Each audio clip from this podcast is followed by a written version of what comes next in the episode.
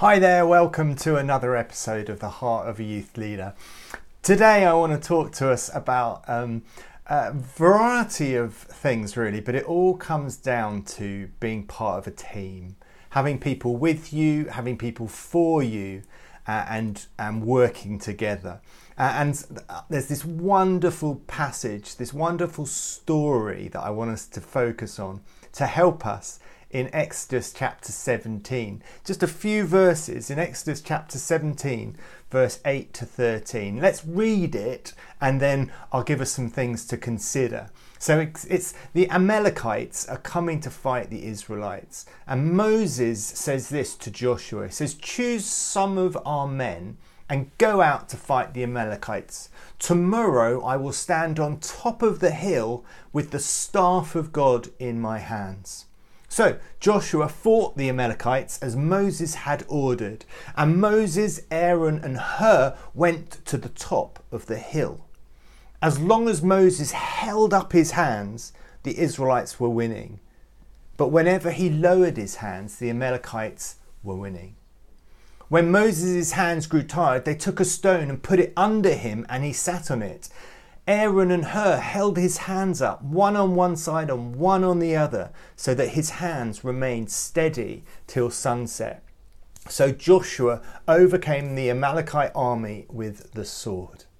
And it's a wonderful picture, uh, and, and it's spoken to me so many times over the years about having people on your side, having people who are praying. I love the reality of this. Joshua has a battle to fight.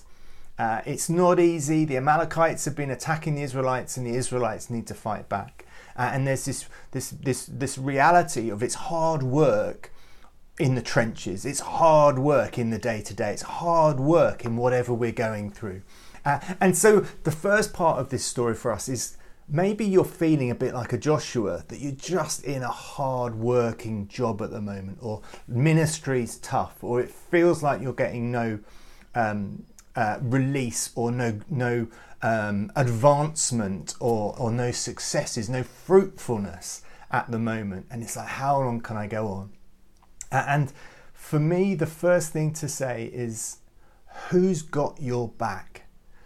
Who is watching over you, cheering you on, praying for you? Uh, because Joshua knew he had Moses standing with the staff of God the staff that separated the Red Sea, the staff that brought water from a stone.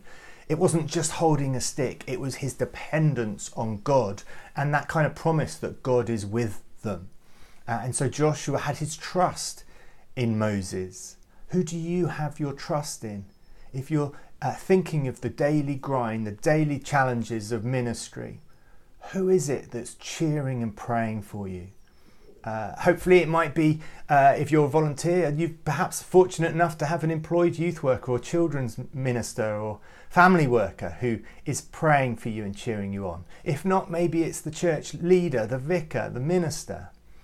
Uh, but we need to have someone cheering us on as we go about doing what we think God's calling us to do, don't we? Then there's Moses. Moses realizes actually his role in this battle is to worship God. I love the way in the Old Testament worship is used in battle so much. There's that wonderful story of the walls of Jericho coming down to the sound of worship. That, uh, that worship is uh, something that moves, that advances God's kingdom. Uh, and we need to be worshipping. We need to be praying you know, it wasn't who was who was fighting more, Joshua on the ground with the people or Moses with his prayers and in his worship with the heavenly realm. It's hard to say, but but we need people who are praying for us because without the prayer, without the worship, the fight is meaningless. It's just it's just destruction.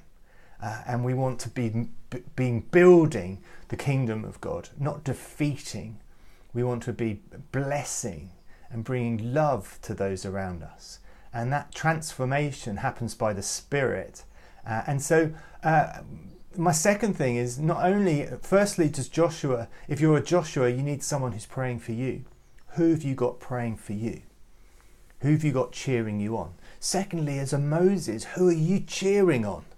You know, we can all cheer on others. We can all pray for people. I love it uh, when uh, one youth group I used to run, run uh, they drop their, the parents would drop their children off, and they were the 14 to 18s, you know, the typical teenage years.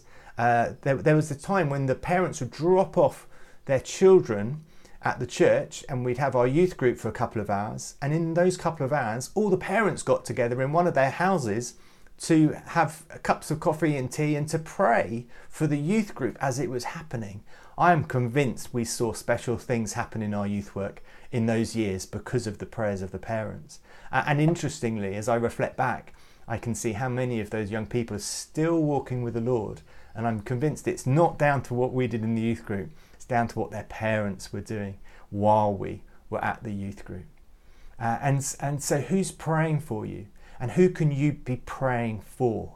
And then I love this picture of Moses that when he lifts his hands up to worship, lifts his hands up to pray, the Israelites take ground. And when he struggles and he gets tired, because if you've ever held your hands up for a while, they get tired.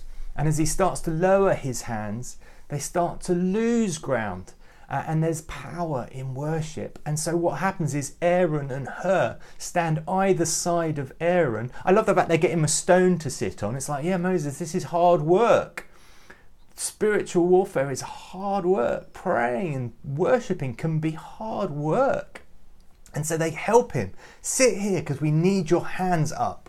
And one stands either side and helps hold those hands up in worship because nothing is going to let the Israelites down in this. We're going to do all we can to be dependent on the Father. And maybe you're a lone youth worker in a church or a lone families minister and you're finding life really hard right now. My challenge to you is who can you ask to stand with you? Who can you ask to hold your hands up in worship? And let's remember our primary calling is to love the Lord our God. It's not to do the ministry, it's not to do all the stuff, it's not to do all the teaching and to do all the silly games and the, whatever it is we, we, we, we count as important. Our primary calling is to worship. And out of that worship comes success, comes fruitfulness, comes victory, comes advancement for the kingdom of God. And we need to be doing all three. Sometimes we'll be the Joshua on the battlefield, finding it hard, rolling up our sleeves, getting dirty.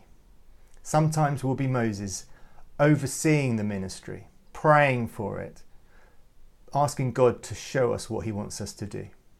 And sometimes we need to be supporting those people. Sometimes we need to be coming alongside. There's three distinct roles they're not exclusive. We can do different different roles for, with different people.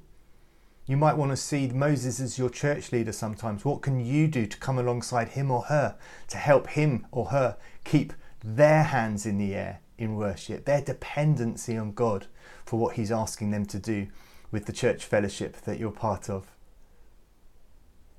It's a biggie, but it's important because they all go together. All three different roles go together to enable the Israelites to defeat the Amalekites.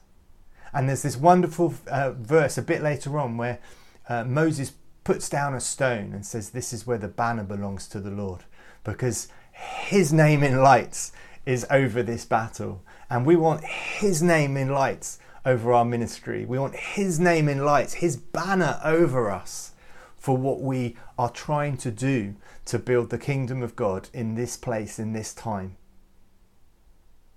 So this week, why don't you think about who do you need to be helping you? Who do you need praying for you? If you're on your own, find an Aaron, find a Hur. Say, I need, I need some people to help me, to, to keep me worshipping, to keep me listening, to help me sound things out, chat things through and chew it over so we know what God's asking us to do. Don't do it on your own. And equally, if you can see someone doing it on their own, maybe you could offer, Can I pray for you? Can I help at all? What can I do to help you uh, worship the Lord and be obedient to whatever He asks you to do? Go for it.